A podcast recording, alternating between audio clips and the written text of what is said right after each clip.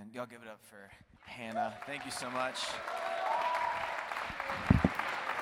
Hey, well, like um, like uh, we said, we're in Psalm chapter one. Uh, we're continuing our series tonight called "Dwell." Uh, experiencing life with God wherever you are. It's kind of the idea where we're going, what we're getting after.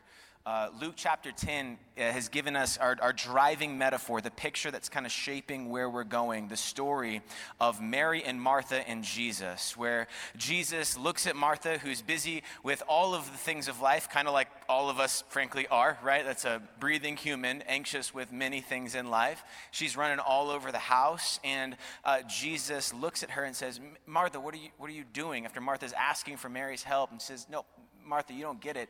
Uh, Mary has chosen the better thing. And then Jesus says, There's only one thing that's needed, and it's to be with, with me, it's to be with Jesus. So we're talking about what it looks like uh, to do that, to dwell with Jesus, to experience life with God wherever we, we are.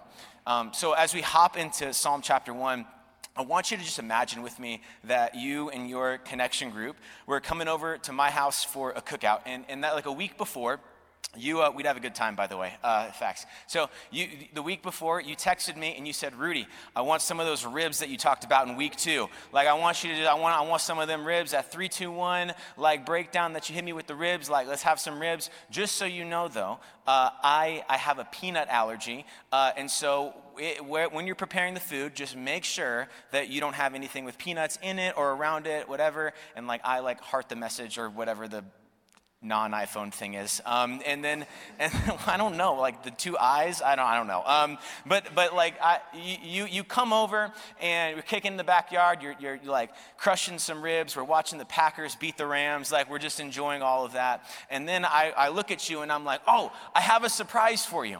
And I, I run into my kitchen and I run back with a homemade peanut butter pie.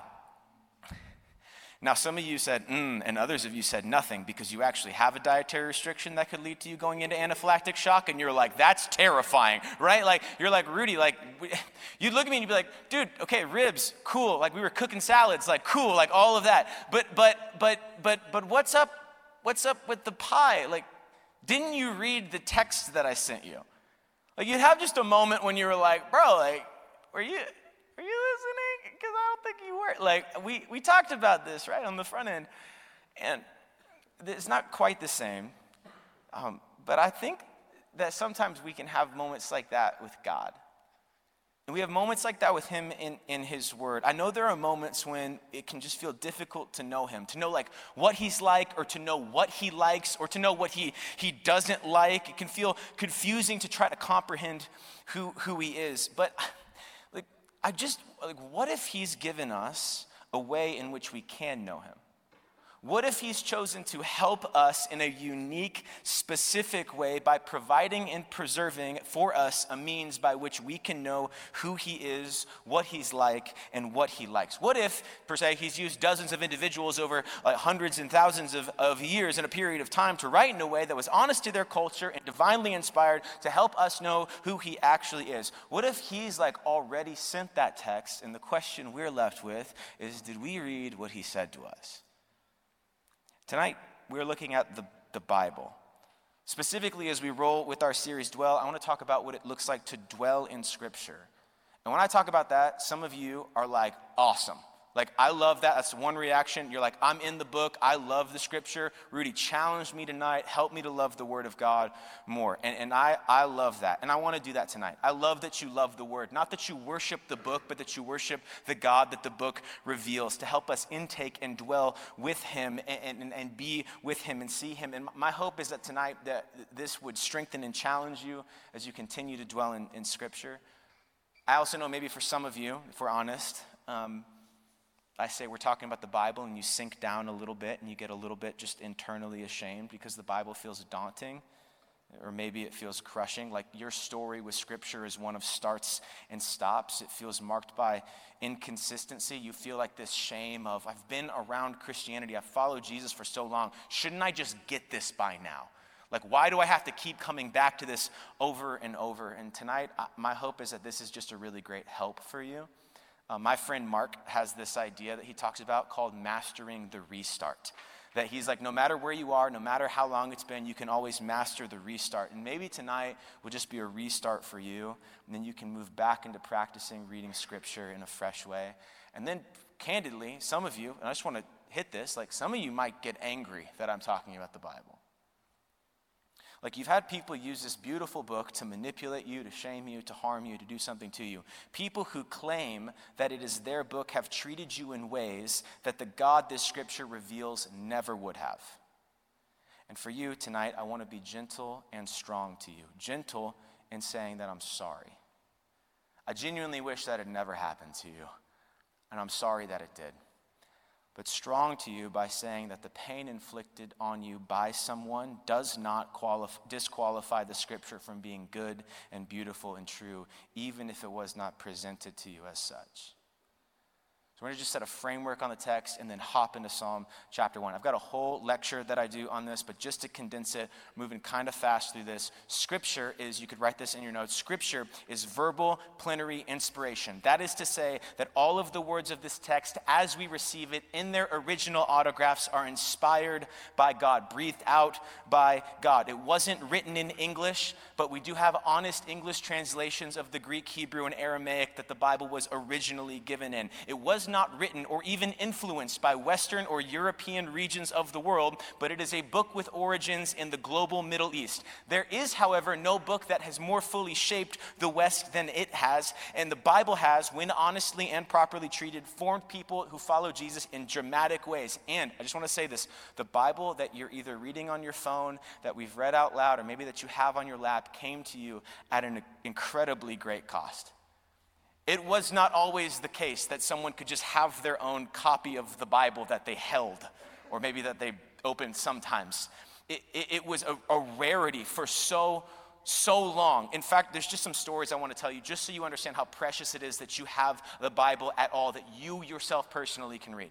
William Tyndale a Reformed theologian, uh, longed to see the false teachings of his age die. So he translated the entirety of the Bible into English so the common person could read it. Prior to that, there was kind of this doctrine called sola latina. It's this idea that a subsection of the church was saying it could only be really read in Latin, which isolated the power of interpretation to people who could translate Latin, which allowed them to basically tell people that the Bible meant whatever they wanted it to mean. It was an incredibly manipulative, power soaked time. It's a whole different thing. The result of this this man, translating it into English, was this He was tied to a stake, choked to death, and burned. His final words were not, Get me out of this fire. They were, Lord, open up the eyes of the King of England. He believed that the scriptures were authoritative and true and were therefore worthy of his trust and his life. Another group of people in France, um, 100,000 members of a group known as the Huguenots, 10,000 of them in France were murdered because, and I quote, they envisioned a Christianity where they could read the scripture for themselves, meditate on their meaning, and abide in the text. The very things that every single person in this room is free to do today. They died for that. They were killed. They believed the scriptures were authoritative and true and were therefore worthy of their trust and their life.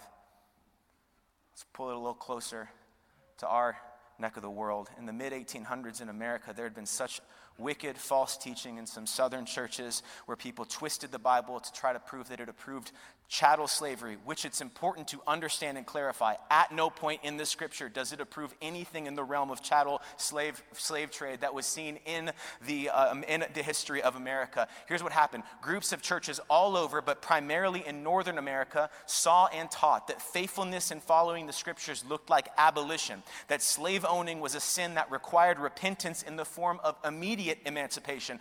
abolitionists driven in these movements around the churches demanded that churches testified to slavery's inherent sinfulness by barring slave owners from their communion and fellowship. That meant in these churches, if you owned slaves, you weren't allowed to come in on Sundays.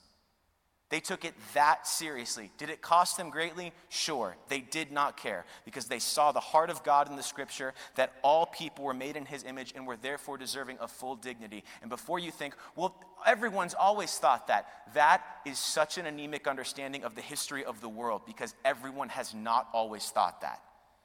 The idea that everyone was made with image and worth and dignity and value is not something that has been inherent to the human rights experience of people across the ages of time. It is something that is shamelessly influenced by the scriptures in cultures across history. An honest reading of history reveals that there has always been a difference between people who claimed the scriptures and did wickedness and justice and those who followed the scriptures and did righteousness and pursued justice. So I don't have the time tonight. Sorry. okay, I guess I do have the time tonight. Um, but the scriptures are beautiful, formative, true, and good. And as we behold them, we find that our lives become more like them beautiful, more fully formed, marked by truth and good in the eyes of God. So tonight, we're in Psalm 1. and I want to get after two questions. If you were to put a title at the top of your page, I would give you this line from the poet William Blake, where he says that we become what we behold. We become what we behold. It's true for life, and it's certainly true for the scripture. Um, our first question that we're going to deal with is around the idea of becoming. What happens when I dwell in scripture? What is the result of me dwelling in scripture? The second will deal with beholding. How do I actually do it? Okay? The word doesn't do the work, the work won't get done. If you can't tell by now, I actually believe that. So, Psalm chapter 1, verse 1 Blessed is the man, the woman, the one who walks not in the counsel of the wicked, nor stands in the way of the sinner, nor sits in the seat of the scoffer. Blessed. First word of the first psalm in the book of Psalms. Please do not let cultural co opting of this word frame your idea of it. Having things does not equate to being blessed. Just ask people who have things. Um, being blessed is better than having more stuff. That definition is too simple. The word is intended to throw our minds to ideas of flourishing, peace, harmony, ease, rest, strength. Rested is the one who does not. At peace is the one who does not. Strong is the one who does not. It, it's intended to bring the mind of the reader back to the Garden of Eden in moments of our broken reality to bring our minds and lives back to the original sinless state. Blessed means to experience life in the way that it was always supposed to be. That word makes a really big promise at the offset of this psalm. It's saying that, hey, if you do what I'm going to say here, you will experience the blessed life. And then he follows by saying what not to do. The psalmist gives a negative outcome of becoming what you behold. The progression that he gives here of walking, standing, and sitting is intended to let us understand what happens as we become what we behold. When we behold the counsel of the wicked, the way of sinners, the seat of scoffers, that blessing is not experienced in those things. We do not become a people who experience what it means to be blessed. So you can get stuff and your life can look fine, but that pit in your stomach and in your soul, that thing nothing else else can fill.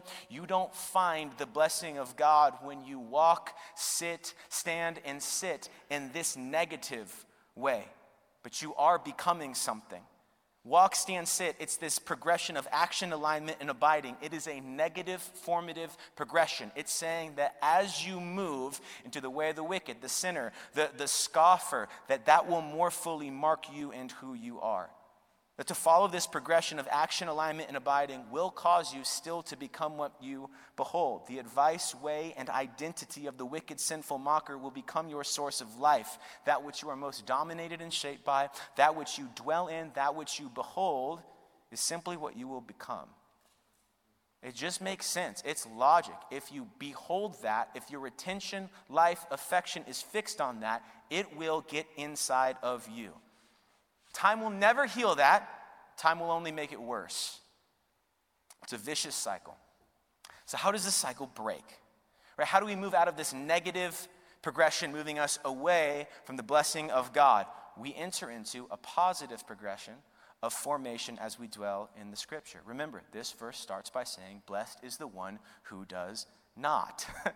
so, if this is a picture of those who aren't being blessed, aren't experiencing this flourishing, well, what do we do then? What should we behold so that we become the people who this text says is blessed?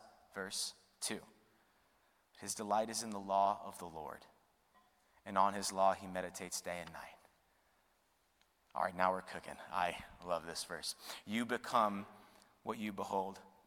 The one who is blessed delights in the law of the Lord, and on his law he meditates day and night. Isn't that word delight? Does that feel like a little odd to you?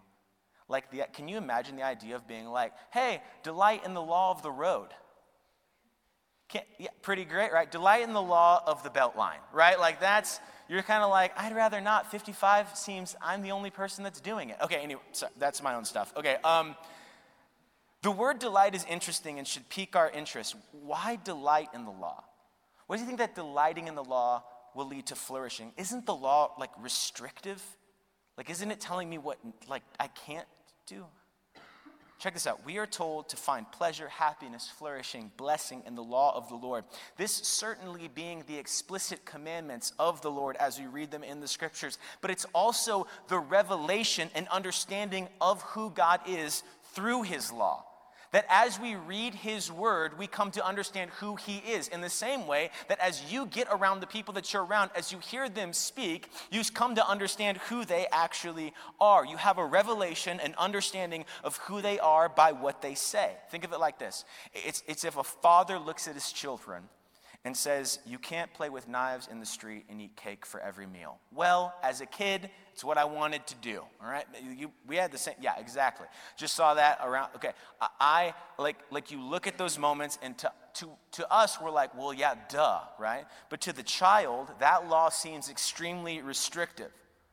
But we understand that actually reveals the character of a good father who loves and cares about his children enough to protect them, sometimes as children, we just have to grow up and realize that the things that we wanted before were stupid, right? Like, it, sorry, in, in any case, it's not just the commands themselves that we are to delight to, and to behold, but it's the one who gives those commands as we see his deep care for the ones that he's speaking to.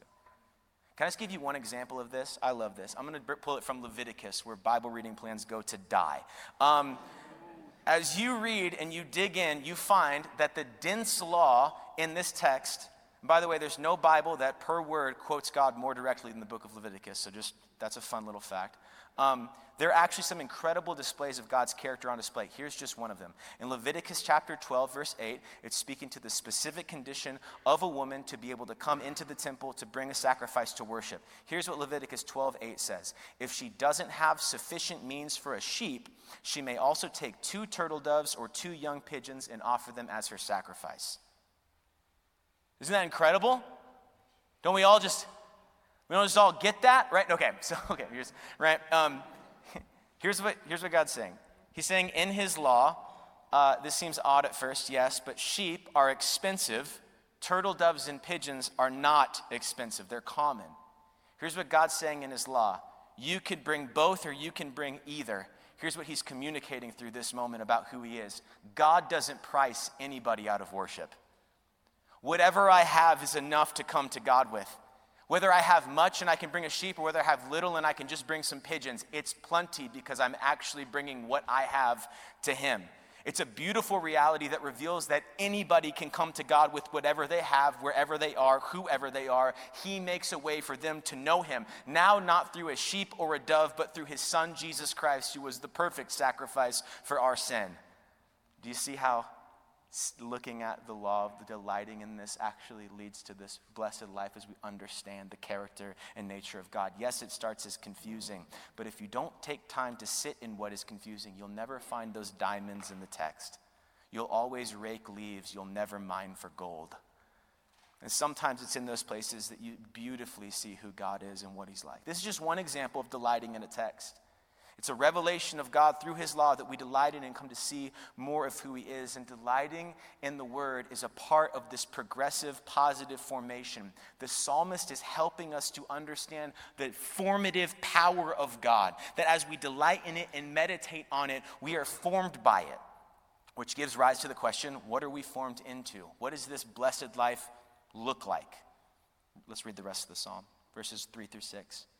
He's like a tree planted by streams of water that yields fruit in its season. His leaf doesn't wither. and all that they do, they prosper. The wicked are not so. They're like chaff that the wind drives away. We flip from the positive progression to the negative one. Therefore, the wicked will not stand in the judgment, nor sinners in the congregation of the righteous. For the Lord knows the way of the righteous, but the way of the wicked will perish. The psalmist says that you can become a tree or you can become chaff and it depends on what you behold. Depends on the progression that you're walking, that you're seeing. So, first, let's look at the tree. The tree is a life that is not withering, it's not dying, nothing's killing this tree. It's not malnourished, it's fulfilling its purpose. It's not bearing the wrong fruit at the wrong time, but bearing fruit in its season, doing what it should, when it should, as it should. And that's because the tree is a product of the source of the stream of water in this text. The, the word here for stream of water is actually a very specific form of irrigation, which indicated like the water would get to exactly where it needed to get to to provide nourishment in the precise way that it was needed. We see something incredible here about dwelling in the scripture that this water that is the source of the tree's life is the equivalent of the word and the scripture of God for us in our lives. The vitality of this tree was not dependent on the tree trying harder to be a healthier tree, or trying out five ways to be a better tree, or trying to bear the right fruit at the right time in the right season all on its own. The vitality of the life of the tree came from simply finding its source of nourishment, vitality, and life in the stream of water. Our vitality, nourishment, and life comes as we enter into dwelling in the scripture. It gives us what we need so that we might dwell with him, so that we might experience life with God wherever we are, and so that we might follow after him in whatever season that we are in. The beauty of this portrait is the image of a man or a woman who's following the word of the Lord and prospering, flourishing as they become what they behold in the scripture. So we see the tree and then we see the chaff. Those who follow the way other than the way of Jesus are not like the tree. Those who follow something other than the scripture are not like the tree, they are the chaff. When the grain from the field was gathered in, it would be poured from a high place, and the grain that was good for eating would fall, and everything else that was kind of like the, the flimsy outer coating of it would float away. And that was the chaff. The chaff was light, it was dead, it was useless, it was fundamentally different. Even a decaying tree had more hope and stability than the chaff did. But the psalmist doesn't even give that concession. The chaff is not like the tree in any respect, and the difference is the source, the stream. There is no water getting to the chaff. The scripture of God is the water, though, that gives vitality to the tree that is our lives. Notice how within these two portraits, there's only the tree and the chaff. There's no third option. Either we are trees in the psalmist's mind or we are chaff.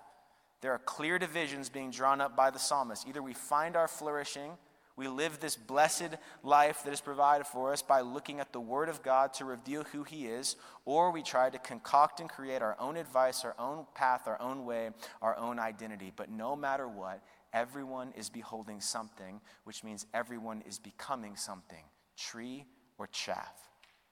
And the desire of the psalmist is for us to be like the tree. This is what dwelling in Scripture does. It's what it produces in us. We become more like the tree, vital, experiencing life, nourished, help, like all of these things that produce an experience that we would call blessed. But how do we do it? Like, how do we actually behold? How do we enter into the formative progression of becoming through beholding the Scripture? Go, go look back at verse 2 as we look into the second question, the, the, the, Hebrew word for that word meditate there is chagah. Can you guys say chagah? Yeah, hit that cha pretty hard. Chagah, right? Okay? Yeah.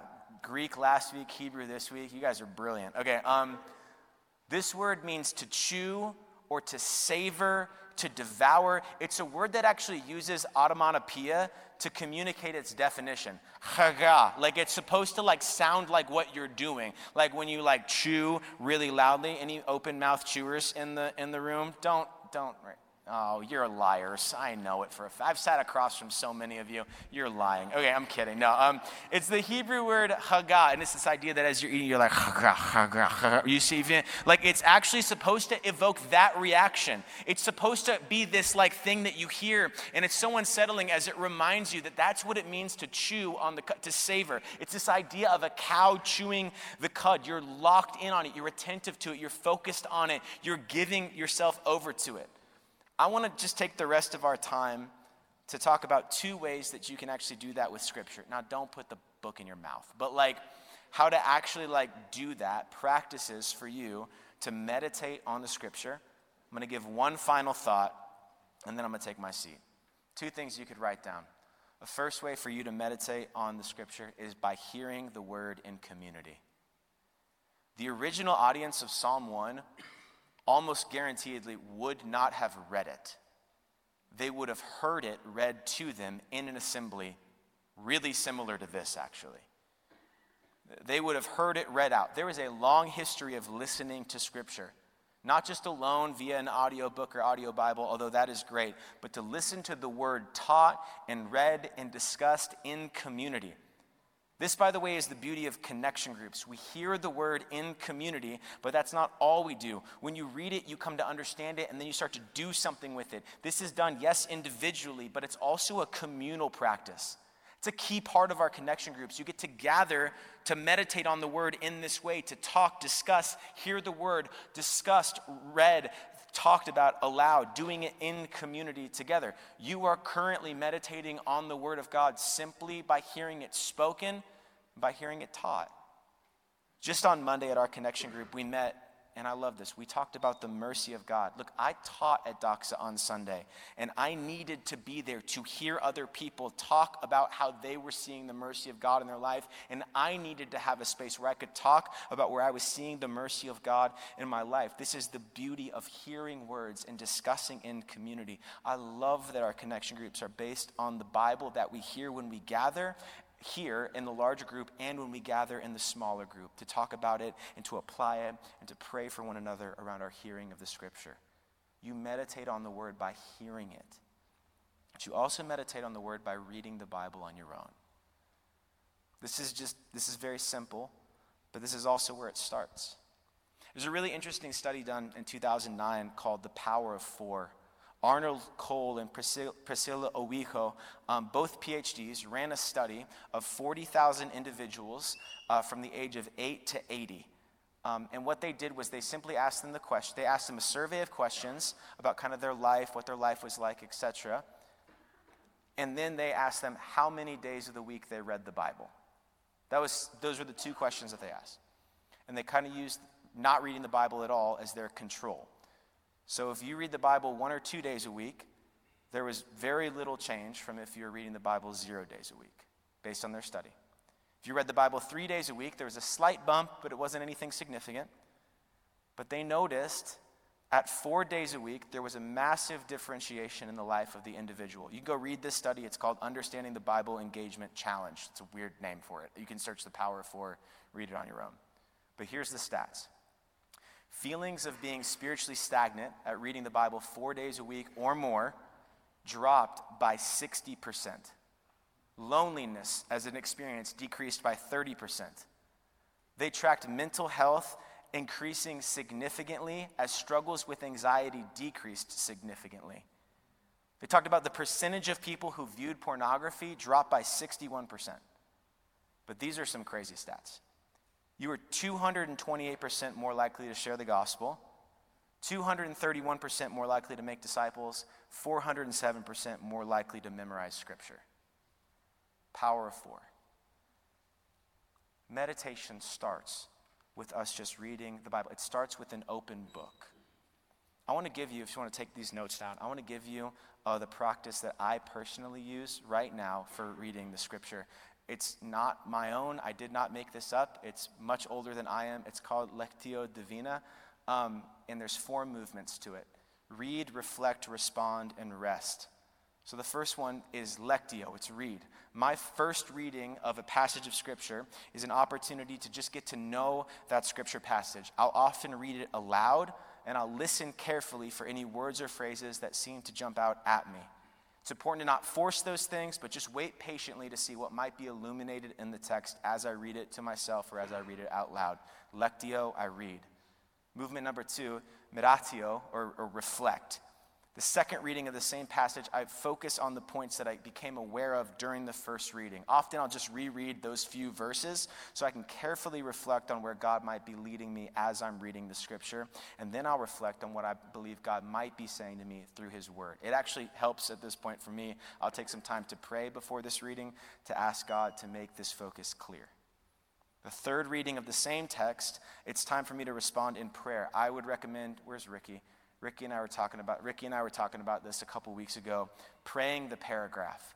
that as I read a paragraph of scripture, I then pause and pray from that paragraph, just as it, whatever comes up as I'm reading that paragraph, I just pray from that.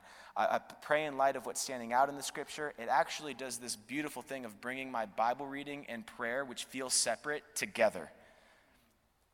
And then finally, contemplatio, I, I rest. After the final reading, I just spend a couple of minutes in silent contemplation. I sit quietly with three readings of the text on my mind, attentive to anything that might rise out of the silence in relation to the scripture. Maybe as I'm reading it and thinking about it, there's something that I know is coming up in, ahead in my day that I need to remember in this text. In those moments when my mind starts to wander around or get distracted, I just gently bring it back to stillness again, and I end there with the text filling my mind as I leave with it guiding my day. It's just a really simple practice for how I read the Bible. It's four readings of usually a shorter text or a chapter. Uh, right now, I'm reading Isaiah, and then at the end of that, I'm always going and reading the Sermon on the Mount. I'm just doing that for a couple weeks until I move on or finish through Isaiah. Read, reflect, respond, and rest. There's so much more that you could do when it comes to get, getting into like reading the Bible, though. Um, we actually have a little guide on the back table, just called a Dwell Guide through the Bible, that could take you into uh, several practices and has multiple reading plans in it, uh, different paces. You can go check that out and grab a copy of that for yourself after SALT. Um, I love the Bible because of how it's helped me to see, know, and follow Jesus over and over again. I have my Bible marked up, but in reality, my life is far more marked by my Bible than my Bible has been marked by me. And one of the most compelling things that drives me to want to dwell in the scripture more and more is simply because Jesus did. um, it's a good enough reason, and if I follow him, it would make sense to go and do what, what he himself did. G.K. Beale says that Jesus directly quotes the scripture something like 78 times across the Gospels, and even more than that, he makes allusions to the scripture. Jesus often gets defensive over the scripture. In Mark chapter 7, he points some people out and says, You are nullifying the word of God because you are holding on to your human traditions and neglecting scripture. In Luke 19, he gets mad when people are selling things uh, to try to make people purchase their way into worship. Uh, he flips those tables over and he quotes Isaiah 56 when he says, My house will be called a house of prayer for all nations. When the devil comes up and messes with Jesus in the wilderness and he quotes scripture out of context, Jesus quotes scripture that he's memorized in context to refute them. When John, when Jesus prays in John chapter 17 for the believers that would come, which by the way is for us, his prayer is sanctify them make them more like, more holy by your truth. Your word is truth. He prays for the word of God, the scriptures, to form us as we behold them. That's the prayer of Jesus for the people of God today. He's all about the text. And there's this incredible moment in Luke chapter 24 after the resurrection of Jesus, where he's going down a road to Emmaus. He runs into two of his disciples. You go and read it on your own, but that interaction with him, there's this moment inside of it where Jesus looks at them even though they don't recognize that it's him. And he starts to do this. Verse 27 in Luke 24 beginning with Moses and all the prophets, he interpreted to them all the scriptures, in all the scriptures, the things concerning himself. Jesus takes the scripture that they would know and that he knew and says, Hey, boys, I'm going to pause right here in the middle of this road so that you can see how I am the story of all of that. Two reasons this is just so important. First, if there was anybody that could have used anything to communicate who Jesus was, it would have been the resurrected Christ, right? He could have done a sign, he could have done a miracle, he could have done whatever he wanted. And instead, he chooses to use scripture. If it's enough for Jesus, guys, it's got to be enough for us. He could have done anything, and he's like, I'm going to use the scripture. He knows that we too would be able to use the scripture. But it also helps us understand the second reality that Jesus is not simply a part of the Bible. Remember, it says in all the scriptures the things concerning himself. Jesus isn't just a character that shows up for one part of the Bible. Jesus is the entirety of the story of the Bible. He is everywhere in the Bible. So we go back to our main idea. We become what we behold. If Jesus is all over the Bible, and as we behold the Bible, then we'll become more like Jesus because the Bible is all about Him. If we become what we behold when we behold the Bible, we become what we behold. We become more like Jesus. One theologian said it like this Just as the shepherds went to the manger to see Christ, so too do we go to the Bible to see Christ. A couple years ago, uh, based on this idea, from John chapter 24, that verse, I, um, I went through and built a list based on that passage. Um, I've taken some influences for this and I've adjusted them for as I've seen them in the text, but I wrote in the front of my Bible how I've seen Jesus in each of the books of the 66 books that make up the Bible. Um, Logan, you can go ahead and come up now. I'm going to just read this to you and close uh, and pray for us, but I want you to see how in every book of the Bible, Jesus is there. So you don't worry about trying to write this down. Maybe just let this sit with you for just a second. As we see that in Genesis, Jesus is the word that created. In Exodus, Jesus is the Passover lamb. In Leviticus, Jesus is the true high priest. In Numbers, Jesus is the water in the desert to quench our thirst. In Deuteronomy, he is our deliverance. In Joshua, he's the commander of the Lord's army. In Judges, Jesus is the Lord of peace. In Ruth, Jesus is the kinsman redeemer here to bring his family to himself. In 1 Samuel, Jesus is the perfect prophet, priest, and king. In 2 Samuel, Jesus is the rock of salvation. In 1 Kings, Jesus is the builder of an eternal temple for us to dwell with him in. In 2 Kings, he is the reigning king of righteousness. In 1 Chronicles, he's the son of David who will come to rule. In 2 Chronicles, he's the eternal reigning king. In Ezra, he is the priest that's proclaiming freedom. In Nehemiah, he restores what is broken. In Esther, he is the protector of the people. In Job, he's the mediator between God and man. In Psalms, he is our song. In Proverbs, he is our wisdom. In Ecclesiastes, he's our meaning for life. In Song of Songs, Jesus is our faithful love. In Isaiah, he's the wonderful counselor, mighty God, everlasting Father, and the Prince of Peace, the suffering servant who would die for the sins of the world. In Jeremiah, he's the weeping Messiah. In Lamentations, he takes God's wrath for us. In Ezekiel, he's the Son of Man. In Daniel, he's the fourth one with us in the furnace. In Hosea, he's the faithful husband for his people. In Joel, he's the baptizer of the Holy Spirit. In Amos, he's the one that delivers justice for the oppressed. In Obadiah, he's mighty to save. In Jonah, he's the great missionary. In Micah, he casts our sin into the sea to be forgotten forever. And Nahum, he's the proclaimer of future world peace. In Habakkuk, he crushes injustice. In Zephaniah, he's the warrior who saves. In Haggai, he restores our worship when it's broken. In Zechariah, he's the Lord and King over all the earth. And in Malachi, he's the Son of righteous who bring righteousness who brings healing. In Matthew, he is the Messiah who is King. In Mark, he is the Messiah who is Savior. In Luke, he's the Messiah who's the deliverer. In John, he's the Messiah who is God in the flesh, the very Word of God Himself. In Acts, He sends His Spirit to empower us for mission. In Romans, He's the power of God to salvation and to unity. In 1 Corinthians, He's our resurrection. In 2 Corinthians, He's the down payment of our salvation. In Galatians, He's our inheritance. In Ephesians, He joins us together as one family by His blood. In Philippians, He is our joy. In Colossians, He is supreme. In 1 Thessalonians, He's our comfort. In 2 Thessalonians, he's the returning king. In 1 Timothy, he holds and gives to us a crown of righteousness. In 2 Timothy, he is our helper. In Titus, he is our hope. In Philemon, he's our interceding benefactor. In Hebrews, he's our high priest in the radiance of God. In James, he's the great healer. In 1 Peter, he is our hope in pain. In 2 Peter, he is our restorer.